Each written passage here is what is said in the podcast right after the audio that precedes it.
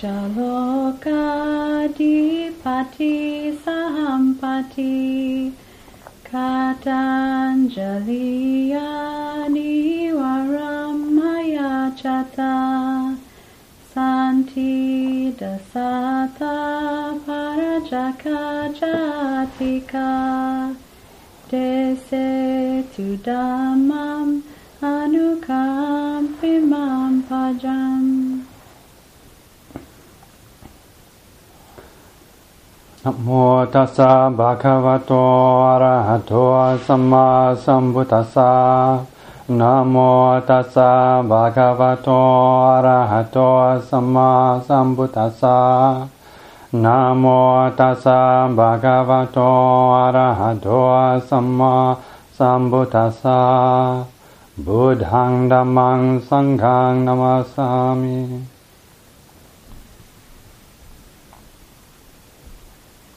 Tonight I'd like to talk about the ascending zigzag path to increasingly refined consciousness. Now, I know it's probably a new subject for most of you, but it's always good to go over the basics. Um, hey, was that a good old Minnesota meditation today, or what? Mm. you know. there's a good, old, there's a good old Minnesota meditation today. You, you betcha. Three and a half hours, you know.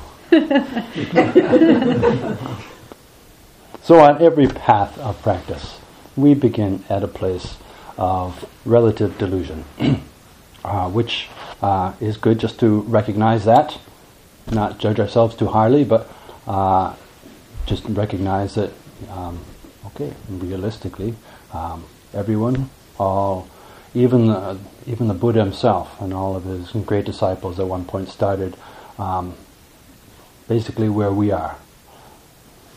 So, um, it's easy to get it's easy to get absorbed in superficial appearances of things, uh, uh, where uh, you know, kind of the, the glittery nature of things. So, uh, if we have a noble aspiration to kind of go beyond that, go beyond um, the glittering, glittering uh, superficial goal-like aspect of existence, then then uh, even if we're practicing correctly, even if we're really putting our, our heart into practice and, and uh, effort is you know, basically uh, going in the right way, it's never going to be an easy, smooth ride. Uh, so if you encounter obstacles, if you encounter uh, difficulties or problems, it's not necessarily a bad sign. Um, it's just been part of the process. This is what I mean by the zigzag nature. It's not a you know nice easy slide. You know, as soon as we start practicing, as soon as uh, um, meditation. As soon as we take up sila, samadhi, uh, panya, and then everything starts getting better and better and better, and we every day is more and more happy. And that's a nice theory. It'd be nice if it actually happened that way. But first of all, it's not that easy to um, to uh, to keep steady, persistent, right effort. But even if we are, you know, to a, a good degree, uh, like on retreat, certain periods like that, uh, the more we do, often the more we find that it's not necessarily just getting easier and easier, uh, more and more refined. Um, you know, there's the zigzag pattern that, that develops, and sometimes, um, you know, it feels like um, uh, we're not getting there. We're kind of stuck on a plateau a bit, but you, know, you just need to uh, keep persisting and not really worry about the efforts. I mean, not really worry about the uh, the results. Just focus on putting forth um, effort in the right way. The results, um, whatever they are, will come at their own speed, and all we can do is kind of start this this process and keep tending tending what what uh, is our responsibility to tend the results are really not our responsibility, but uh, tending each step, you know, that's our responsibility. So right here, right now, uh, can we take one step, you know, one step up. And, uh, and if we can do that, then don't worry about anything else.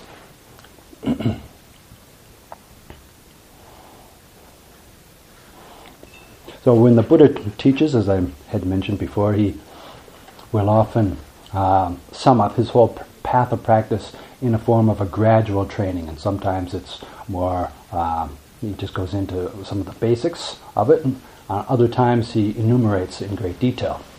So of this gradual practice, uh, one of the, the, most important steps, actually, to, to really get the mind going in a, uh, a positive, wholesome way, um, to get it to get momentum going, um, is generosity. And you can never develop too much uh, um, good karma from generosity.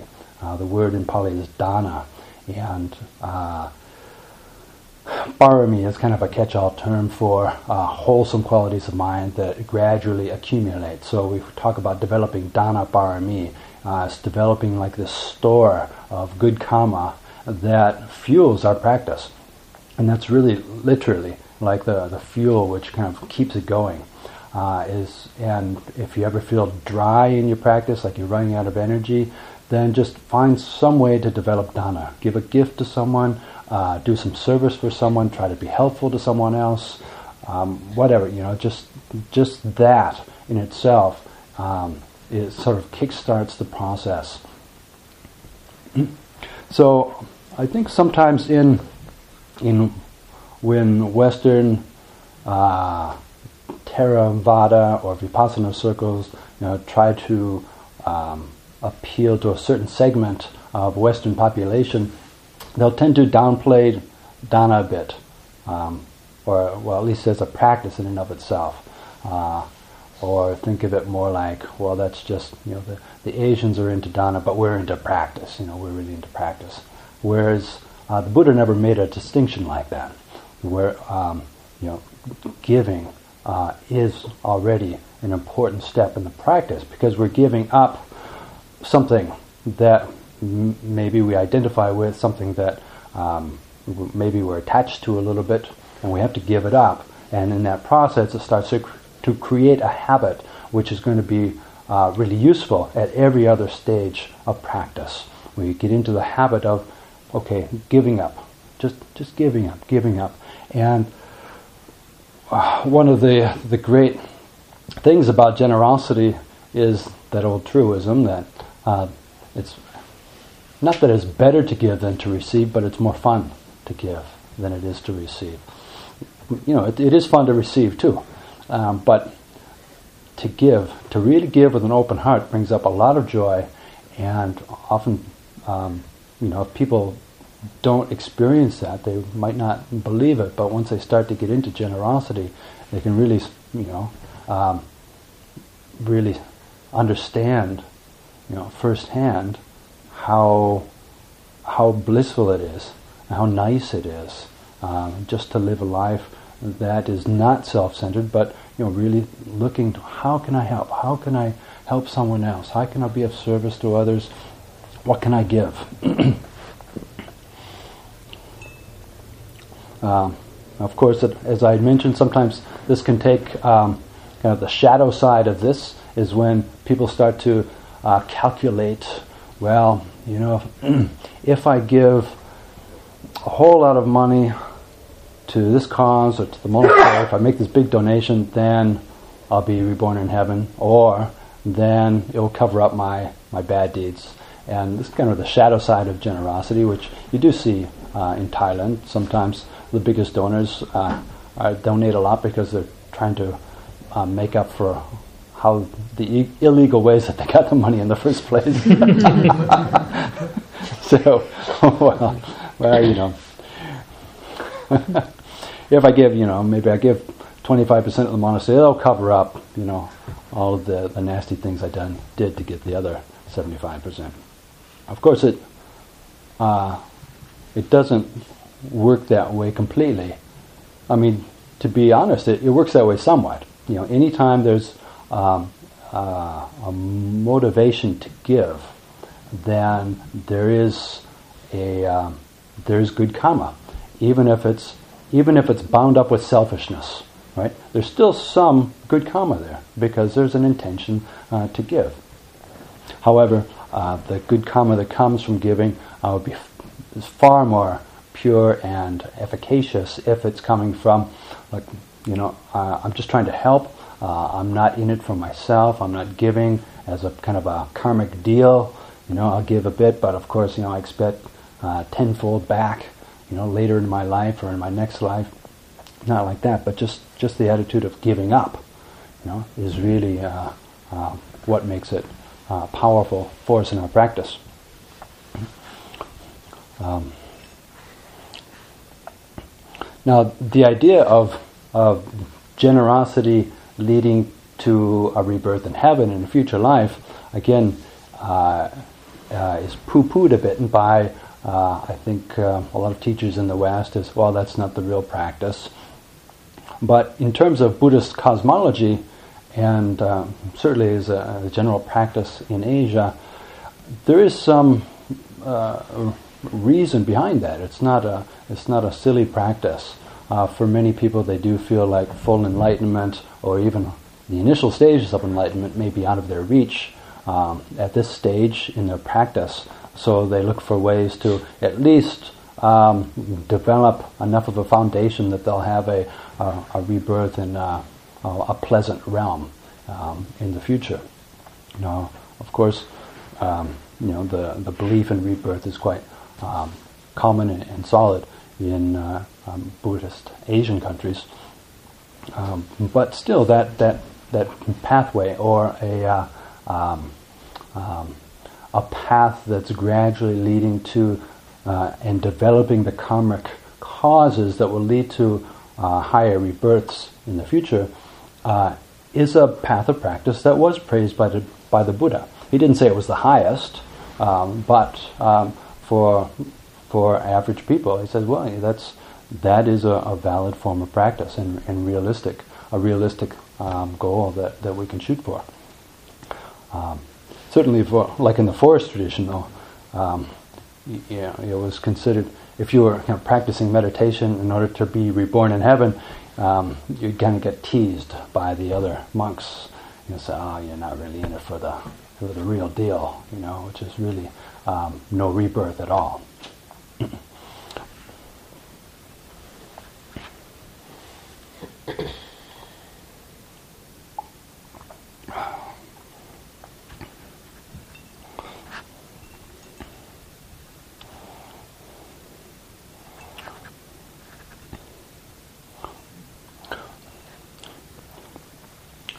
Next, when the Buddha talks about developing a gradual training after uh, foundation generosity.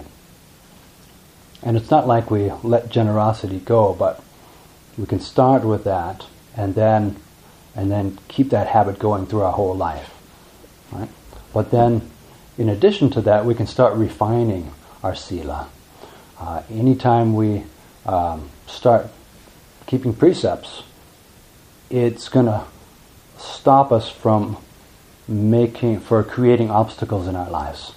You know, there are times where keeping, say, five precepts are easy, and you don't even need to think about it. It's just a natural way to live. But uh, other times, uh, if we haven't made a real commitment to it, then it's just so easy to be influenced and, and pulled off in this direction or that direction, and then um, before we know it, we're kind of on the, the downward spiral rather than the uh, gradually ascending zigzag path to more refined consciousness.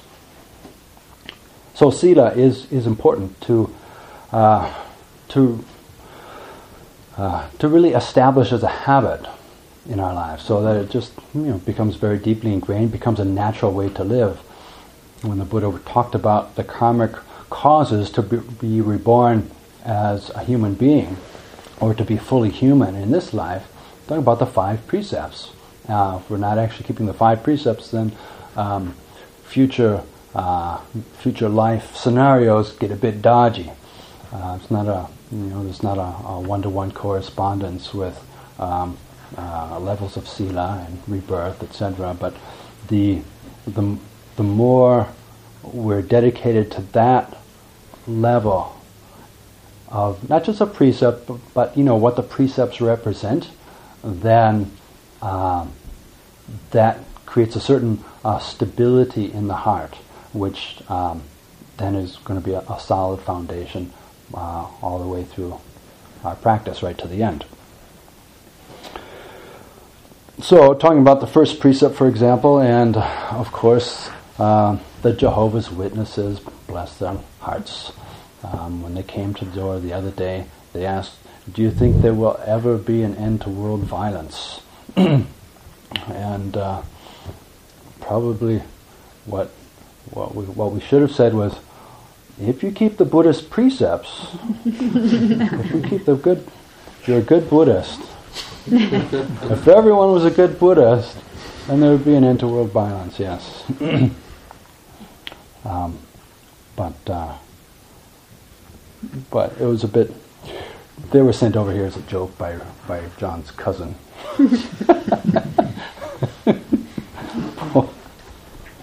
You have a twisted sense of humor. He said, "Oh yeah, if you go to that cabin, I'm sure there's going to be some people who will be you know, very receptive."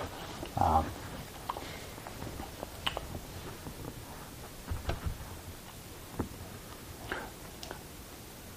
which also brings up an interesting question in, in terms of now many religious belief systems in the world are called belief systems because they focus mainly on belief as their security for the next life.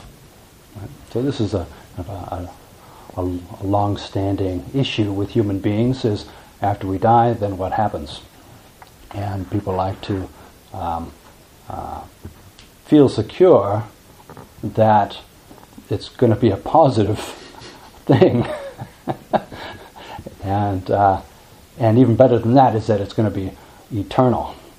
So there's a lot at stake. And that's, of course, why um, religions tend to argue a lot about it, and in the process probably create so much bad karma that they're not actually going to go to hell or not actually going to heaven um, because of all the conflict they create. However, um, uh, belief in Buddhism is not so it's not a key factor. It plays a role, um, but it's not the key factor in determining, for example, where we're going to be reborn. Are we going to go to heaven, hell, um, born as a ghost, whatever, uh, in the next life. Um, belief uh, can assist us in the sense that it can maybe, uh, if it's an accurate belief, it can kind of get us going in the right direction, but then our own personal experience will override a belief. Right? We'll either verify it or or not, you know, depending on what we see as true for ourselves. So, for example, we don't really know if the Buddha existed or if he was enlightened. But there's a certain kind of trust or belief, you know, at least uh, at least to a certain degree, uh, that he was. Otherwise, we probably wouldn't um, put so much effort in this practice and pay you know, close attention and trust his teachings. Uh, so that type of belief, you know, does play a role in Buddhism, but it's certainly uh, a small factor compared to our behavior, our actual, you know, uh, our intentional acts, uh, what we say that arises from intention, even our thoughts. All of our intentions, what motivates us, uh, that's really going to be what determines um, the the future, um, both in this lifetime and the next. So belief uh, doesn't play such a a, uh, a key role uh, because even if you hold a wrong belief and you're practicing correctly, then you know if you're really doing it with integrity, then at some point you may have to admit that oh, wait a minute, this belief doesn't seem to uh, correlate with my own personal experience. I may have to question whether that's actually true or not. And so um, um, beliefs can you know, overcome themselves uh, if they're inaccurate or gradually become more accurate. And often it's uh, you hear from people who have attained uh, to the at least the first level of enlightenment, it's really at that stage then they know for sure, yes, you know, there, there was a Buddha, uh, what he taught is true, there is enlightenment, but before that, you, know, you still have to take the, everything with a grain of salt.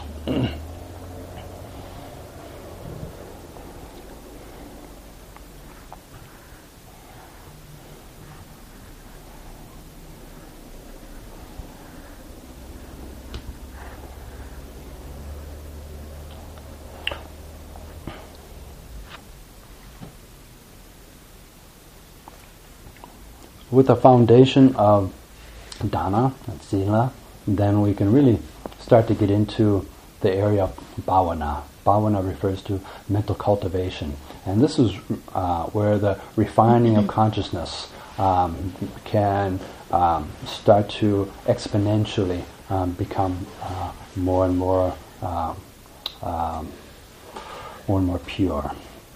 Right? So um, one of the things that I haven't spoken about yet are uh, nimittas. When the mind starts to become uh, a bit peaceful, uh, certain um, phenomena can start to happen in meditation, uh, which in Pali we call nimitta. In, English, we often refer to that as a sign, or that's a translation we use uh, for the word nimitta. And uh, I mean, it's it's not a it's not a perfect translation, but often if you see the word uh, sign or the signless, that's referring to the Pali word nimitta. So if you um, if you're sitting meditation, for example, and um, certain colors start coming up in your meditation, certain kind of lights, maybe things moving around a bit, that uh, would be considered a nimitta, but that's something that you can just ignore safely ignore. It's going to be a distraction. Uh, it's not going to assist you. It may be a sign that uh, there's some uh, tranquility being developed in your meditation, but that's just a, kind of a, a, byproduct and really a useless byproduct of that. Uh, so it's easy to become distracted, say, wow, that's pretty, that's interesting, uh, but then that takes your attention off the meditation object. And then, of course, you know, the reason they arose was because of the cause of paying attention with continuity to your meditation. And then once we take our attention off and start looking at the bright lights, the whole thing starts to fall apart a bit. So it's better just to ignore it, say whatever happens is fine. Now, other things that can happen, for example, um, you might actually start to get um, visions, you know, like pictures, and, and uh, you wonder, you know, if, uh, is this actually going to happen in the future? Uh, it's like a scenario of the future. You think you're seeing the future, uh, whatnot. Um, just keep in mind that, uh, again, this any, anything like that is totally unsure. Uh, you just, I know you be nice to, to know. Uh, you want to be sure if you know a, a vision of the future is, is accurate or not. But it's better just to um, take the standard that everything is unsure, unsure. uh, other things that can arise, sometimes you get sensations in the body, uh, perceptions, for example, that you, the body's very large or small, um, um, different shapes, uh, distorted, or a, uh, or just kind of feelings in the body, sometimes feeling light, sometimes feeling heavy. Uh, all of these are, again, just just ignore them. You know, it's uh, they're just kind of part of byproducts of meditation, but nothing that we would really need to take all that seriously. In fact, it's only if we do take it seriously that it might become an obstacle in itself. Uh, um, we might get excited by it, take, uh, becomes a distraction, uh, or, or, a vision arises that's a bit unusual, strange, frightening, brings out fear, or, and then that can be an obstacle. But in and of itself, all of this phenomena, you just safely discard it uh, and just keep on with the meditation.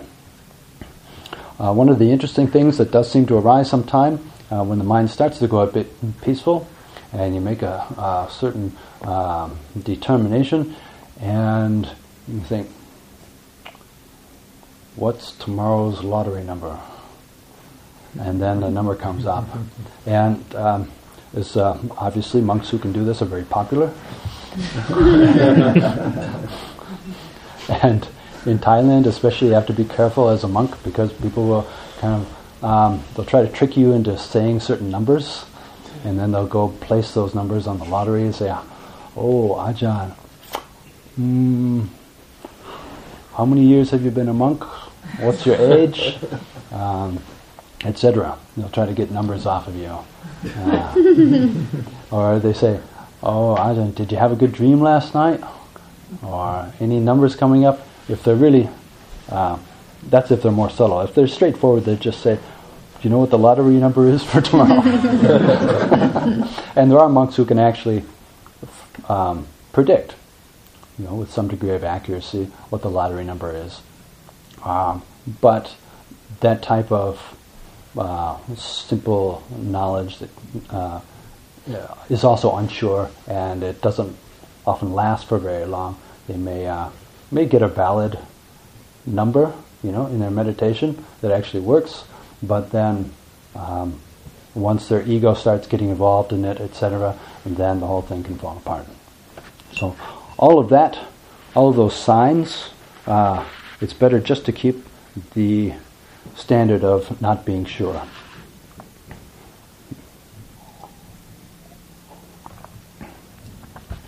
Now, there are different types of meanings that can come with these nimitta. Now, some nimitta are actually very helpful.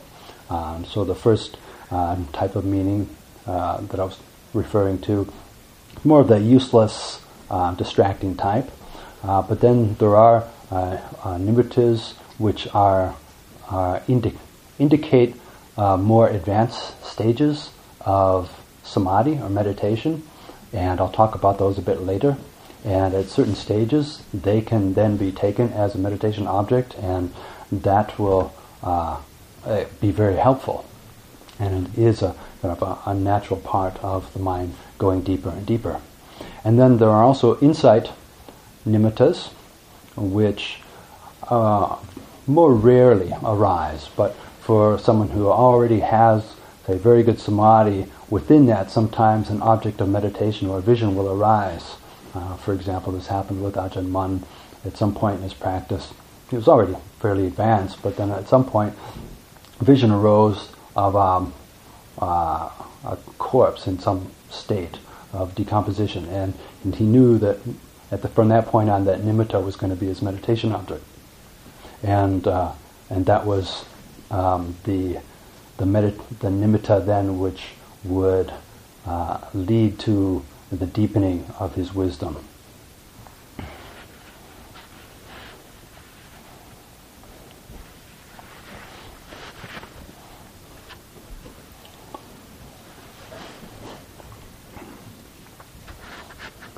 Now, um, one of the reasons that we went out on the lake this afternoon and did uh, floating meditation, uh, quiet, serene corners of the lake was uh, often people do experience um, certain types of samadhi or tranquility or inner peace when they're out in nature. And it's uh, uh sometimes for some people it can happen more easily than if they're really trying in meditation because maybe there's a bit too much self happening in meditation. Um, you know, making that effort, which is all good. But then uh, sometimes it happens, we just go, go saying, you know, um, we're sitting down underneath a tree, or we're next to a stream, or we're listening to the sounds of the birds, and there's no pressure. It's like we're not meditating, quote unquote meditating, we're just sitting there, and uh, especially if we do meditate on a regular basis, it's like all of the, the causes and conditions may be there, and then we just need to kind of get the self out of the way, and then things come into a balance, and the mind can uh, become quite peaceful. And for many people, even who've never meditated before, that's their initial experience of real inner peace. And that can give them a perspective then on everything else in life. Uh, once you, once you, once you see that, well, it's actually possible for me to be, to be peaceful, or not to be dominated by endless trains of thought, then we know that at least that's possible, and uh, uh, you know that can help kind of reorient our priorities in life. Uh, for many people, they uh, when they start to go into like a basic state of samadhi, what we would call upacara samadhi, which I explained before, a type of samadhi where um, feeling very, mind is very still, and yet we're still seeing, hearing, smelling, tasting, touching, and thoughts can still arise. But the, even when thoughts arise, they don't shake the basic stillness of the mind. Uh, so often, if people have an experience like this, being out in nature, then they might call it a mystical experience. They might refer to it as, you know, um, their great uh, spiritual awakening, or they might interpret it as, you know, I've been in God's presence, uh, I felt God, whatever. People uh, can interpret it in different ways depending on what they project on it. Um, but I would just say it's um, it's just uh, beginning stages of samadhi, and uh, but it's good, you know. People, if if if people realize that and, and start to see, well, this is the potential, and then take that and start to systematically develop it. Um, like when I was in college, you know, I, I had certain experiences of um, feeling very um, peaceful out in nature, having certain insights. Um, but at some stage, I knew if I wanted to uh, take that deeper, I was going to have to do it in a more traditional way, uh, really apply myself to a more systematic, uh, traditional form of developing meditation.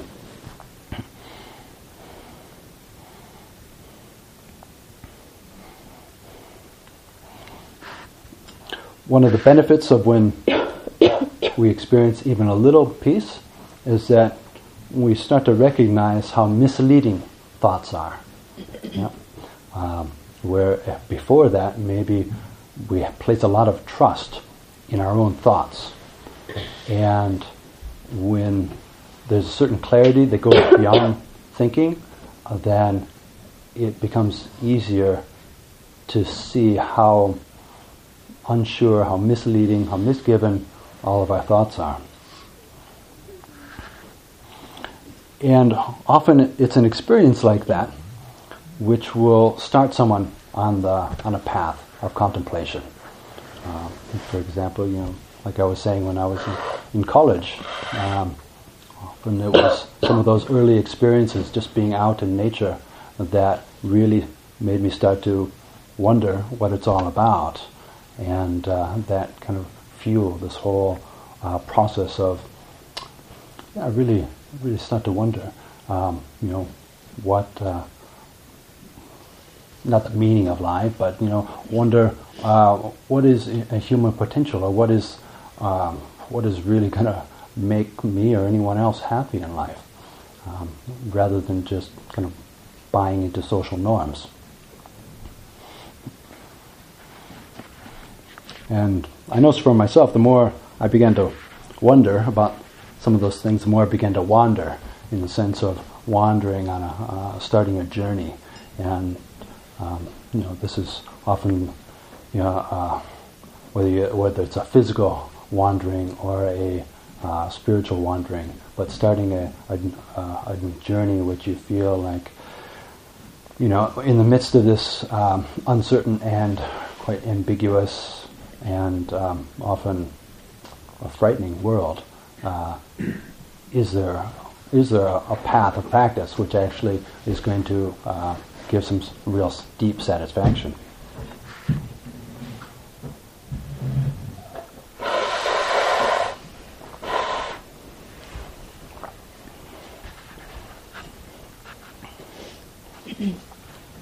And at that time, when I was looking at Western society, and um, you know, I started to get the feeling that maybe what I was looking for wasn't going to be mainly answered within my traditional society. Um, it wasn't that you know any. It wasn't that it couldn't be done. It's just that you know when I really started to to look at uh, the West and many of the um, the general standards of what was considered uh, normal, considered good, considered uh, to be successful, I started to realize that, um, well, actually, maybe a, uh, a lot of those uh, would be, well, I was, I was more inclined towards the Asian way of looking at things. And that uh, kind of developed a certain uh, sense of uh, spirit, you know, kind of wanting to wanting to leave or wanting to leave being imprisoned in a certain narrow spectrum of what is considered normal.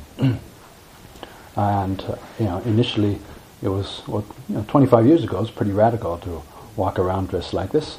Uh, these days, um, it's still somewhat radical, but uh, you know, considered a, a valid alternative lifestyle now even by you know uh, conservative Lutherans in northern Minnesota. won, won their acceptance. I haven't won over the Jehovah's Witnesses yet, but we'll work on that.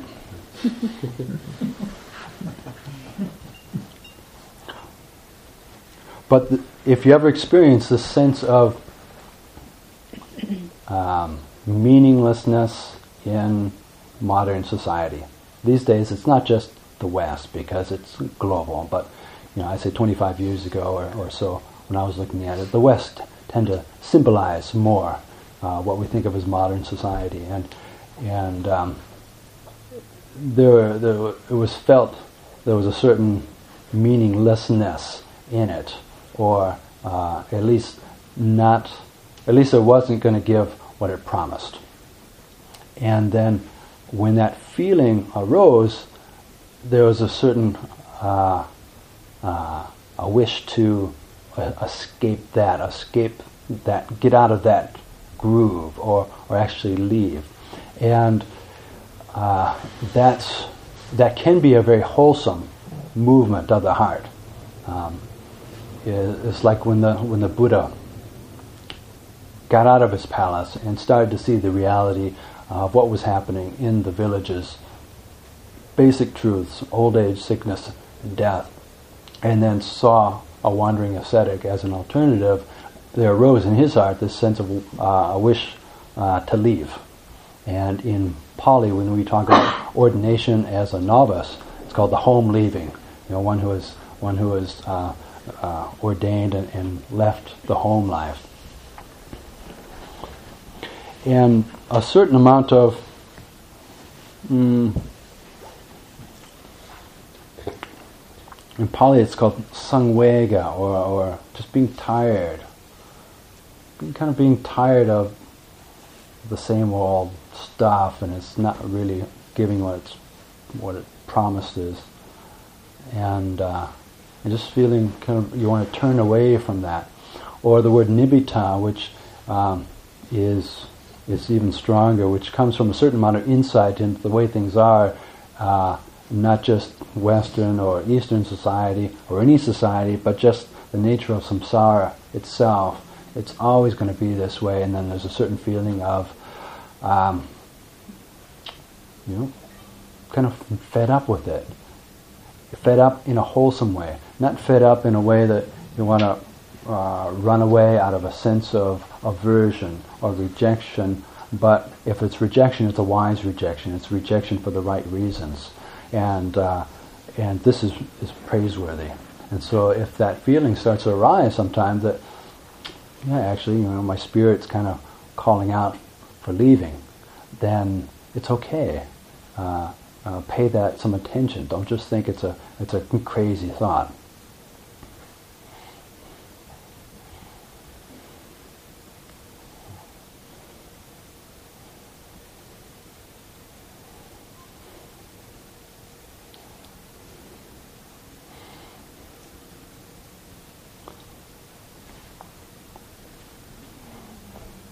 One of the reasons that I ended up in the forest tradition was that I always felt that trees were one of my main teachers. Uh, I could always learn a lot from trees. I'm still learning a lot from trees. I used to learn from trees that were growing in the forest. Uh, now I'm learning a lot about trees, uh, planting them and watching them grow, and, and they tend to exhibit a lot of the same things that we do in our spiritual life when our, when our, when our minds grow or, or die sometimes. And uh, so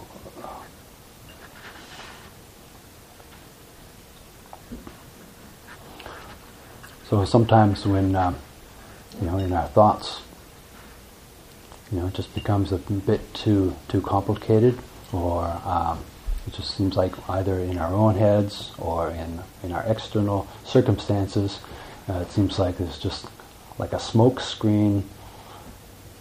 If you can just see through that, or just get back to the simplicity of nature, going out uh, with the trees, or what trees symbolize, and often that can help to just cut through a lot of the uh, a lot of the things that, that cloud or, or, or create kind of a smoke screen in our life.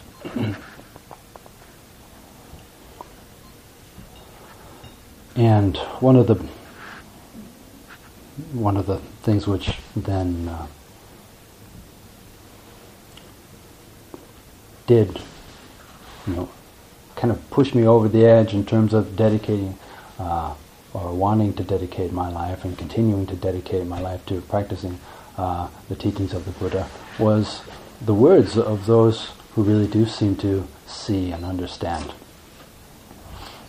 And uh, this is helpful because we go through times. I've certainly been through times where I don't see things clearly. I don't understand things clearly. And uh, it's important to hear, you know, sometimes the, the voices, you know, the voice of, of people who who can speak with, with clarity and say, no, this this is the way it is. This is what you need to do. Uh, you know, do this and this is the result. So I've been very fortunate I, to spend time with teachers, uh, mainly in Asia, in terms of um, teachers in the world. Still, the major league is pretty much still in, in Asia, as far as I, as far as I'm aware of. Uh, Thailand probably still has probably the, the greatest number of uh, major leaguers.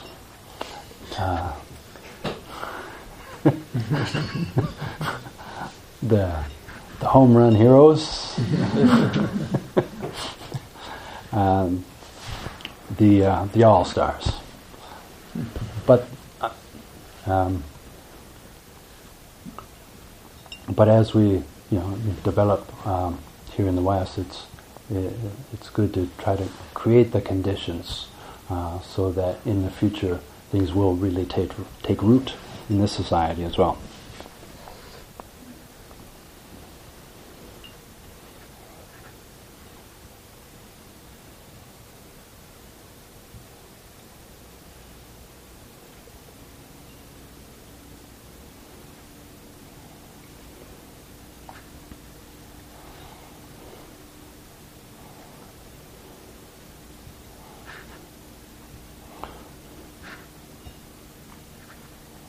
So wherever we find ourselves in the present, then if there's a voice, you know, kind of whispering in your ears, not a psychotic voice, but you know, a, a voice of wisdom that's kind of whispering in your ears, that uh, um, soon, if we all have a, a sincere aspiration, then uh, the words of the Buddha can lead us to liberation. And when we talk about liberation, it can seem a bit pie in the sky, but it really is something which is very reasonable, uh, rational. Um, you can kind of, uh, it's not it's not clouded in mysticism, but uh, it's something which, even if we haven't experienced yet, it makes sense, and that's one of the things which I really appreciate uh, and gives me confidence in the teachings, is that they do seem to make sense, even though those stages that uh, I haven't seen for myself.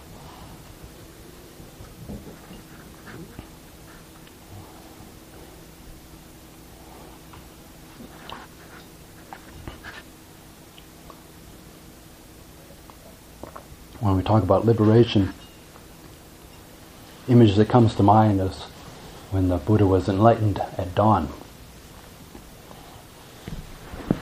Buddha sitting underneath a tree, of course, and then new day begins, the dawn, and with the arising of the of the, the dawn star, uh, the Buddha attained his full awakening after practicing all night long. it wasn't that he just had a good sleep and then woke up and he was enlightened. No, he was practicing all night long after uh, after many, many years of intense practice and after many, many eons of, of full-on dedicated practice. But it does take a certain amount of long-standing patient endurance. Right? And um, as far as qualities to uh, to develop, which will be really helpful in anything we do in life, along with uh, generosity, patient endurance, uh, just being patient, and and uh, you know, in, enduring, but not with a sense of uh, gritting your teeth, but you know, in, enduring by just just watching, being spacious enough to say, okay, I can take this, right? I can take this. I don't have to react in an unwholesome way. And um, this, uh, this patient endurance will just allow us to, to really stick with it for the long haul and really stand uh, strong for a long time. And it was one of Ajahn Chah's main teachings. You know, instead of you know, focusing on the details of a meditation technique, saw what really what really worked for people was those people who were able to develop patient endurance were able to take whatever meditation technique they were working on and and take it deeply.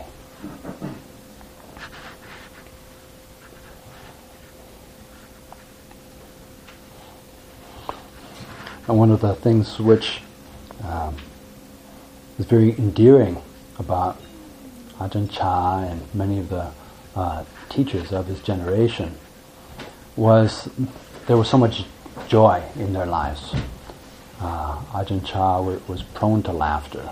Uh, and a lot of the forest Ajahns that I've lived with, um, they are very joyful people. They, they, they love to laugh. Or laughter just arises a lot um, because they're, they're just very happy people. And uh, sometimes, you know, the path of practice can seem, you know, pretty serious because you want to be, a, you know, serious about it. You don't want to be just flighty or not take it seriously, but um, there's a balance in that too, because when we uh, take it too seriously, then uh, a certain heaviness can set in, or even a tension or, or stress. Um, and often, what can help to create samadhi, allow the body and mind to really relax, is just allowing sense of happiness and joy to come up. Uh, allowing yourself to laugh. Um,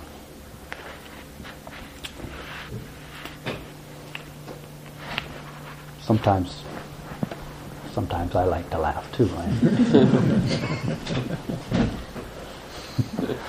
And uh, and I and I feel good about it because there's a certain release about it. And uh, you know, a lot of the, the teachers that I've known in Thailand.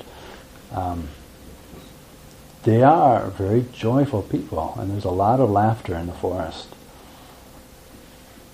And uh, part of it, I think, is is uh, you know uh, culturally conditioned because Thais like to laugh a lot, anyways, even the unenlightened ones. Uh, but but I think part of it is that you know when the mind really sets down a lot of burdens, then it's easy to laugh.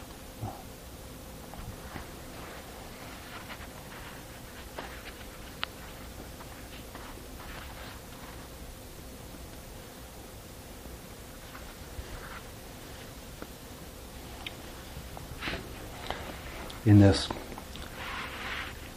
connection with, with nature, one of the things that is said a lot in the forest tradition is that the Buddha was born in the forest, he was enlightened under a tree, he lived in the forest and practiced in the forest after his enlightenment, and he passed away in the forest.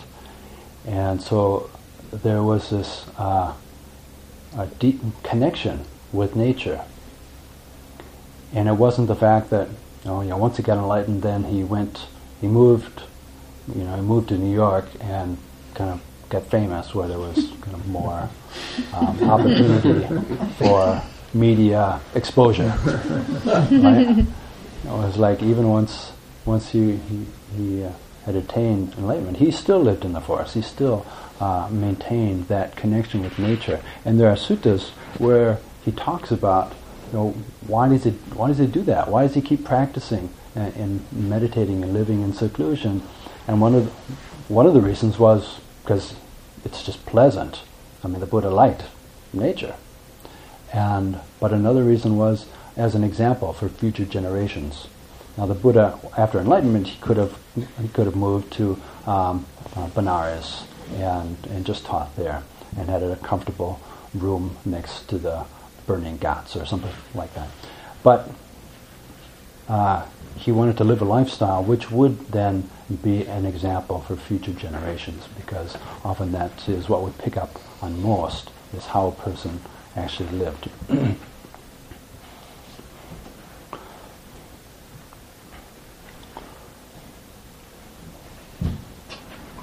Um, and the sense of uh, being joyful in nature. Um, you know, it, it's not something that's just like a, a, nice side dish, but but joy, happiness, they're indispensable qualities on the path to enlightenment. When you look at the the factors of enlightenment, one of them is joy, you know, piti, uh, just uh, the mind being suffused with this um, pleasant, pleasant physical and mental feelings, and and that's a good thing. It's not something that you have to fear by getting attached to, you know. Or if any joy starts to rise in your practice, oh, whoa, watch out! You can get attached to that. Uh, no, you want to allow that to come up. That's a it's a natural result of the mind becoming more still, more tranquil, uh, and seeing more clearly. As soon as if we understand life more clearly, it's natural that our burdens start to drop, uh, start to feel lighter, joy starts to arise, and then we can uh, develop that and take it more and more deeply. So then things like joy and happiness become very important factors in developing uh, more advanced stages of the practice, more advanced stages of um, developing samadhi. The uh, one of the main causes for samadhi to really come together is happiness. Yeah? If we're stressed out, and, and, even if we're putting a lot of time in meditation, if we're kind of, if we're not happy, it's difficult for samadhi to arise. Right? So uh, it's okay to be happy, and often if if we if we allow that, then the mind can find a balance. And once it finds that balance, then clarity starts to come, and we start to see things as they truly are. But it does take um, some long-standing patient endurance, and um, there's no real getting around that. Just have to stick with it. Um, path of practice often reminds me of weeding. at uh, our monastery in New Zealand. Uh, one of the things that we ha- have to do every springtime uh, is uh, is this kind of cleanup of the landscaping and and so I go there and I inherit this piece of property and it's just absolutely full of all manner of invasive weeds. So weeding has become a major simile for my practice and for a lot of other people as well, whether they whether they intended it or not. Um, they'll never forget the weeds because you know when I really look at it, say, well, um, you've got the plants that you want to encourage, and then you've got the so-called weeds. Now, first of all, how do you decide which are, which is which? So, well, you know, mainly because certain ones are invasive or they're harmful in some way, um, so we designate them as weeds. okay, fine. And, and uh, sometimes there are actually legal responsibilities, so we designate those as weeds. But that's very much in the, like our minds with wholesome and unwholesome states. You know, a basic practice, even if you don't meditate at all, if you just do the practice of watching and looking after and encouraging wholesome states of mind and discouraging or pulling out the weeds of unwholesome states of mind, then that is right effort. And that can, can you can practice that all the time, anywhere, in any activity. But it's interesting with weeds is uh, initially people don't see them. I mean, I can go in, I can take a new person to the monastery and say, okay, um, you know, there's thistles and ragwort and, and uh, blackberry over in this area, and maybe just work on those. And they'll look around and they don't, they don't actually see it. Uh, it's because their, their, their sight or their perception is not attuned to actually spotting them in the grass or, or the foliage. Which is interesting, you know, if you're taking weeds as a simile for defilements, because the same thing happens in our own mind. You know, someone says, "Oh well, uh, you know, don't allow irritation or, or states of greed uh, or selfishness to uh, arise in your mind. They're unwholesome states of mind, and and you know, you don't encourage them." And if they arise, you know, do what you can to allow them to cease. And people are like, yeah, I don't see any. you know, maybe other people are like, look, man, you are like totally filled with greed, hatred, and delusion. And but in our own minds, we're like, yep, looks looks clean to me. Yeah, I don't see any weeds here. Um, the job's finished.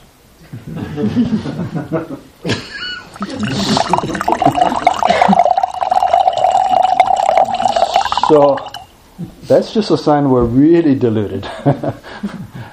and we're so deluded that we our perceptions can't even pick up on what we need to do to start the process of, of cleaning up the weeds. Uh, so being able to actually see the weeds is, is an important step in our practice. And then the, the persistence of sticking with it. Um, I know initially when we moved to that property, just whole entire hillsides were nothing but weeds. It seemed overwhelming. It seemed impossible. But every year, you know, we stuck with it. You know, we just did as much as we could, and uh, didn't never gave up. And now there's huge areas of the monastery which are totally weed free, and then there's other areas that um, are getting that way. You know, the thing about weeds, just like defilements, is that you can get a whole field completely weed free, absolutely nice and clean, and then after a month, you know, they start coming up again. And it's the same thing in our minds.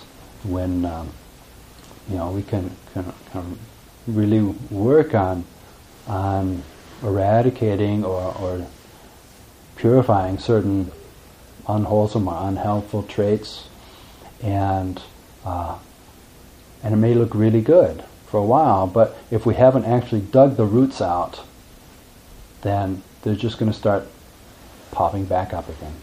Uh, it may take some time, but as long as the, the roots are there, they'll start to grow again. And so, like with weeding, you know, you, it's like, okay, one year everything's clean, next year maybe 20% pops up of what, of what was there the previous year. You can't just ignore that, otherwise they're all going to come back again. It's the same thing with, with uh, our own minds. You know? Uh, like for, for years we may you know, really be practicing diligently and then um, kind of um, reach a certain level and then stop putting so much effort in. And for a while, we can kind of coast. And it's almost conducive to, to becoming overconfident. But then, but then uh, weeds start coming up again in our minds. And, uh, and then if we don't continue the practice, um, they'll start multiplying sending seeds, and before you know it, everything's covered with weeds again.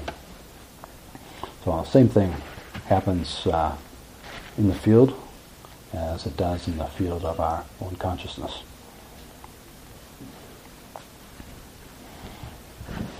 So generally, you know, we talk about these two paths that we can go by, um, path of, of the world and path of the Dhamma, and they are uh, going in opposite directions in the same way that wholesome and unwholesome mind states are, are incompatible. And yet, in the long run, or in the big picture, um, although they, you know, we, we really try to focus on, on one, in, in the present, usually it's a mixture. You know, it's, uh, we have to do the best we can to try to um, uh, be realistic and keep right effort going.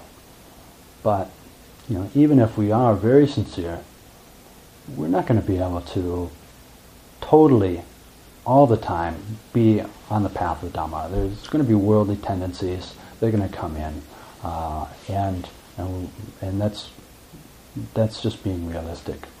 So, if we can watch that process carefully, then we can catch ourselves, and that's one of the the, uh, the most important things.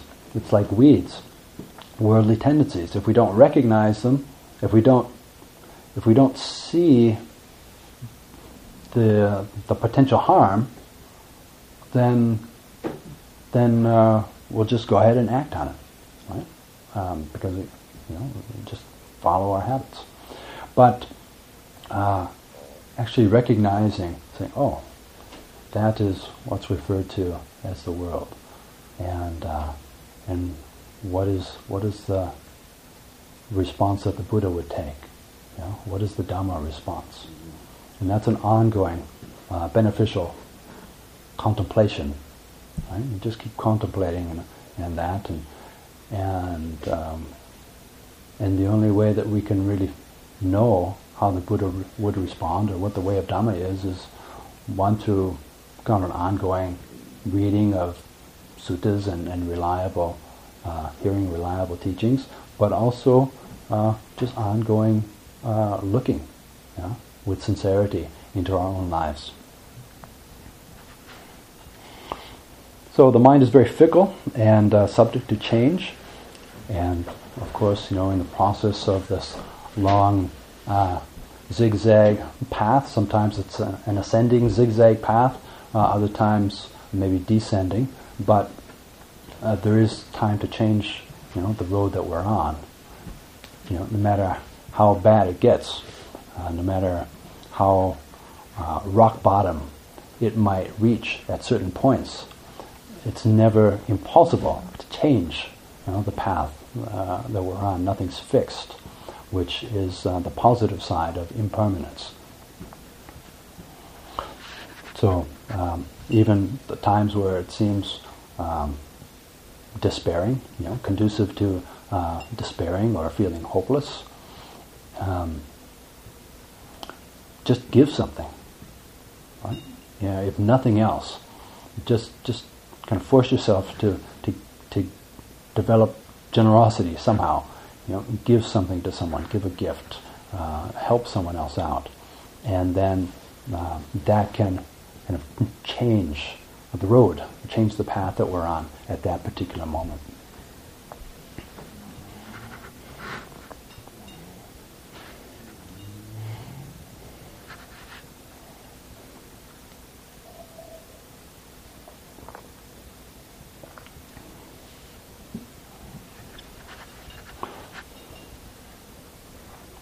So when um,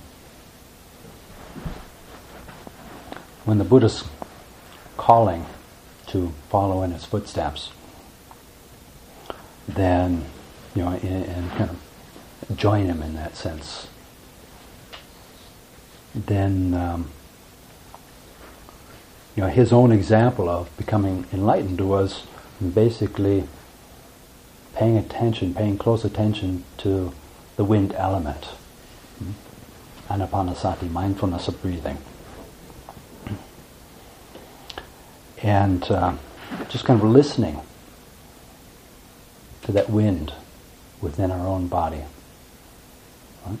It sounds deceptively simple.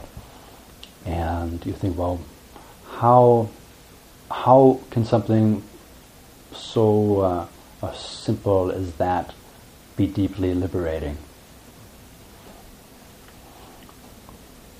In and of itself, uh, it can it can work on uh, healing levels of the mind far below the conscious intellect. Right? So that's one of the benefits. Uh, it, uh, you know, areas where you simply cannot psychoanalyze, or areas which do seem to be very hardwired. Anapanasati uh, is, however it works, is able to kind of reach down in a, in a kind of a pre-verbal or non-verbal level of the mind, and some real important healing can happen there. Also, the Buddha uh, would use the um, the wind element or the you know paying attention to the breath, you know, all the way to the very end of insight.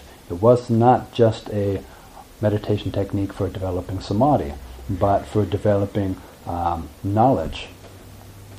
You know, in talking when he described the process of anapanasati, he talked about 16 different steps traditionally, and the last four are all about insight. You know, with each breath is uh, is just noticing how each breath is, is constantly changing. You know, sensation after sensation, and each sensation of breath constantly falling away, disappearing, falling away, disappearing, and and then knowledge arises, or sort of a deep feeling arises that, well, in the same way the breath does that, all other things in the universe are basically of the same nature, and then they too, you know, constantly ceasing, and then a deep version of this sense of um, nibbida or, or turning away, know, really wanting to set things down, starts to to come in. It's not something you can force, but just through seeing clearly, it tends to happen.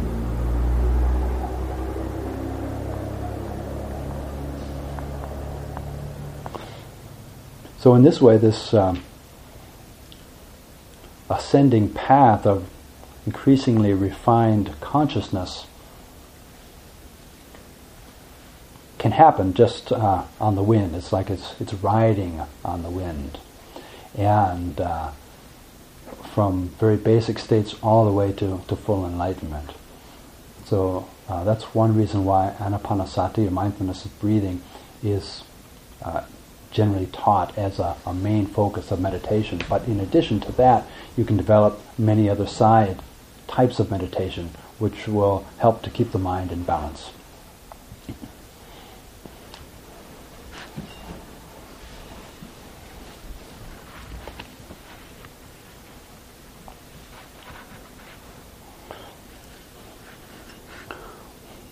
As we um,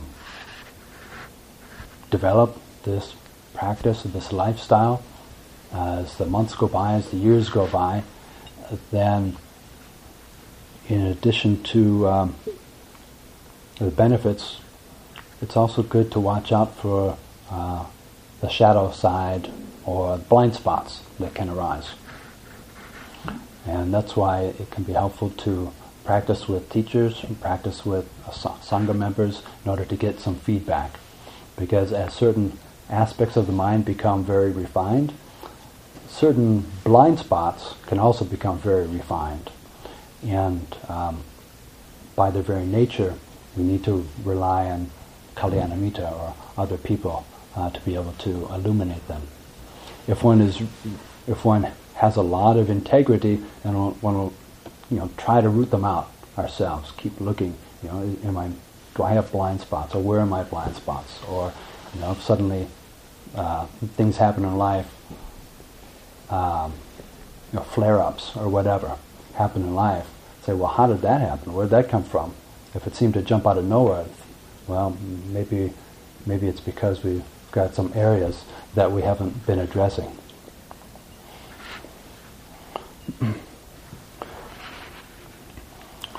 So, developing this uh, path, working with blind spots, really always comes back to uh, this question of self or soul. And just to mention uh, a bit about the origin of that. In, uh, even in ancient India, m- uh, the majority of the uh, more advanced spiritual traditions would recognize that you know a, true self is not our body. That comes and goes. Um, it's not our thoughts because they're fickle and changeable and they go and perceptions and etc. But there was this idea that with within the five khandhas, within somewhere within this body and mind, or surrounding it, or encompassing it, or somehow around it, was something that was unchanging. And this was an assumption that it was there, and then this unchanging nature was the one thing you could rely on whether you, and we call it self. The uh, Pali term was atta. So the the main feature of the Buddhist teaching, which differentiated it from other teaching in his time, was anatta, or the refutation that there is anything that's unchanging. and this is uh, this is where you get the, the doctrine of, of no self, non-self, and that's why it's so key.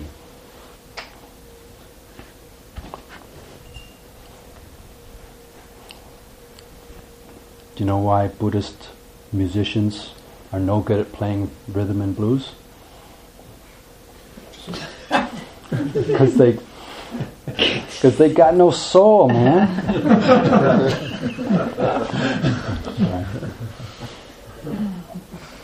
Sorry, I apologize.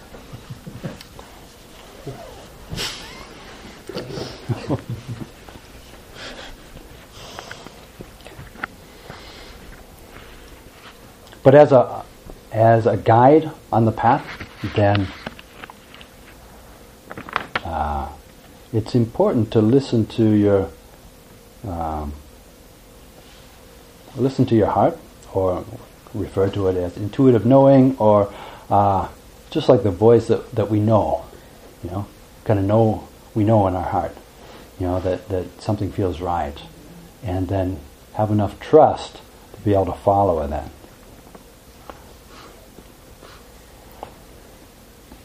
And I had mentioned earlier about nimittas and types of nimittas, and when the mind does become more calm, uh, then another type of nimitta arises, which is not a flashing bright lights or distraction, but more like a, a steady, clear light, a bright light. And initially, even that, it's good just to allow it to be there, but not to be distracted by it. Just keep staying with your, your meditation. But uh, this kind of white light, um, they can get stronger and stronger and stronger.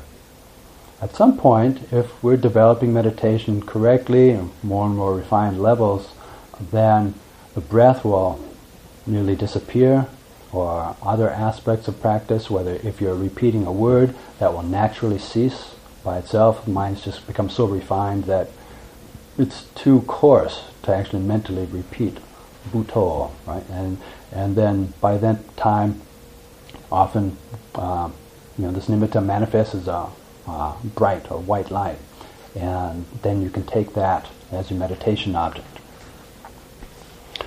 once it's uh, very steady and uh, beautiful and attractive uh, to the mind and conducive to joy, then that's a very good sign. That's a sign that you can really focus on and zoom in on that. Uh, just allow it to to be there, and then and uh, encourage it. Kind of allow consciousness to, to delve into it, and that will um, lead to deeper and steeper states of samadhi.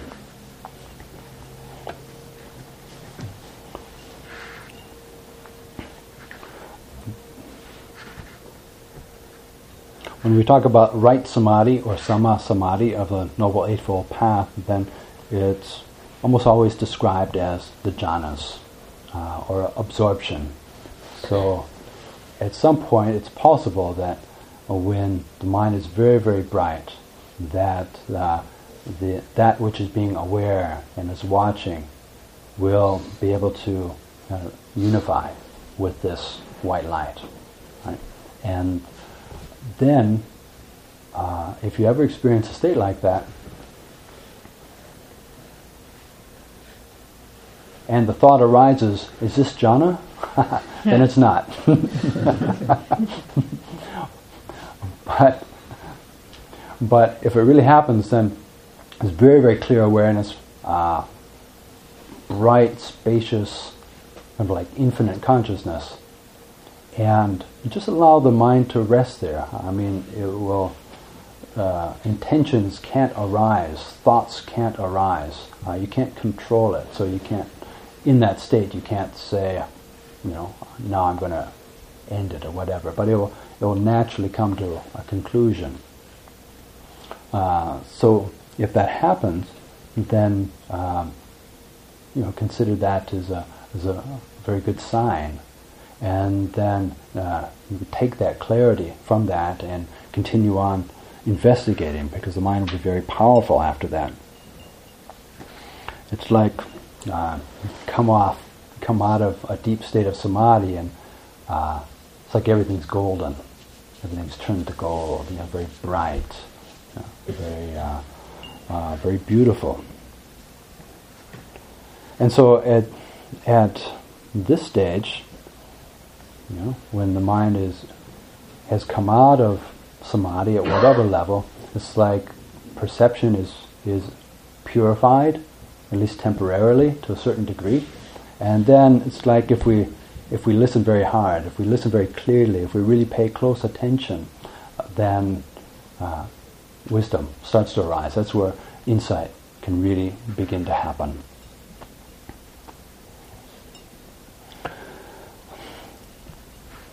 When we um, talk about, you know, of a, quest for a meaning or, or trying to understand things as they truly are, you know, this is where uh, truth, you know, can can uh, finally arise at last, finally get some insight into what is actually true and what isn't. So it's when we, we pay very, very close attention and the mind is not distracted, then it's like uh, the, the truth starts to become apparent to us, you know, finally, at last. Now, when the mind is actually in a state of samadhi like that, you know, when it's absorption, then that's what we call uh, the mind being unified. Uh, so the subject-object relationship drops away. So that's where, uh, uh, when we talk about unity or all things being one, you know, all is one, uh, then uh, you know it can be referring to that level of samadhi. And there are I think you know some spiritual traditions where that's considered the the culmination of the path because it's it is so powerful it's it has such a purifying effect on the mind that it will um, suppress in a wholesome way defilements and hindrances for a long time. The mind just feels radiant, pure, and things seem very clear. But when the mind is actually in that state, you know, when when it's just one, like everything, all is one, uh, and one is all, then one cannot actually investigate. You can't actually use the mind to develop wisdom. But coming out of that state, that is when it uh, it's still like rock solid. But then it's able to suddenly see again, hear again. Uh, thoughts can arise again, although to be honest, there probably won't be a lot of thinking happening, but you know you can still cognize if you want to. And uh, so the senses are functioning again, yet the mind is, is still you know solid as a rock, uh, but it's kind of rolling through the senses, and that's where insight can really be developed deeply. So this is the this is basically how uh, how an enlightenment happens, and it can take place in, in gradual increments. It's not like you develop samadhi for years and years, and then suddenly you you develop insight. But realistically, you know, to whatever degree our mind becomes peaceful, when we come out of that state, and use it to investigate, to look, to try to understand, that will uh, lead to a certain amount of letting go, which leads to more peace, which means the, the samadhi becomes easier and easier to develop, which gives us more strength, more clarity, uh, more oomph for developing insight, and then the whole process really starts to get going.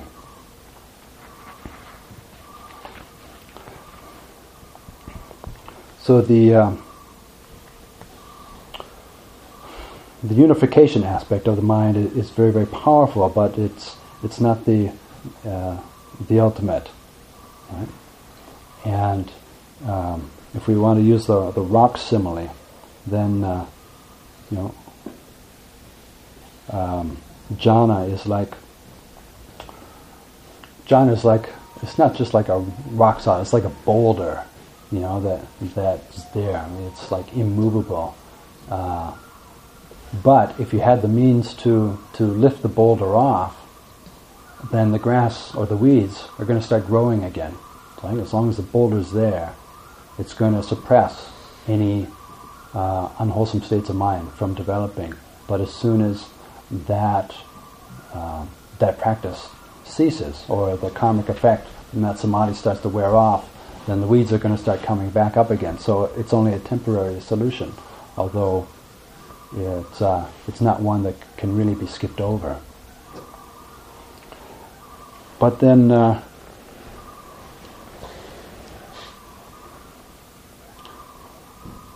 if you're able to take jhana and then go back into kind of this level of upacara samadhi, where the mind is is still rock solid but kind of rolling through the senses, and then uh, keep investigating. What happens is that the uh, mind becomes like a mountain, like a solid mountain. Often they talk about in the scriptures, just, just uh, not just rock solid, but you know, like a mountain of solid rock, um, because it becomes totally immovable. Uh, once you're able to, with wisdom, eradicate the roots of all the weeds, then there's there's nothing that can shake the mind anymore. So I want to leave you with this quote.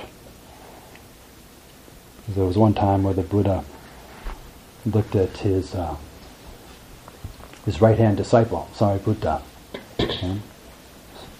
There in the Jeta Grove, and he, and uh, saw Sariputta meditating, and uh, he could see, you know, he could see the, the, the quality of Sariputta's mind, and then there was this.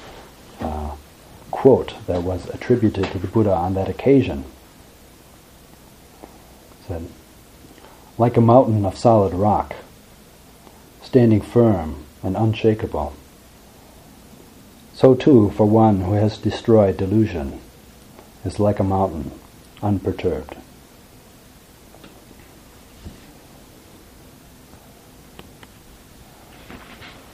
So I leave you with that. Sadhu. Sadhu. Thank you for listening. To learn how you can support the teachers and Dharma Seed, please visit dharmaseed.org slash donate.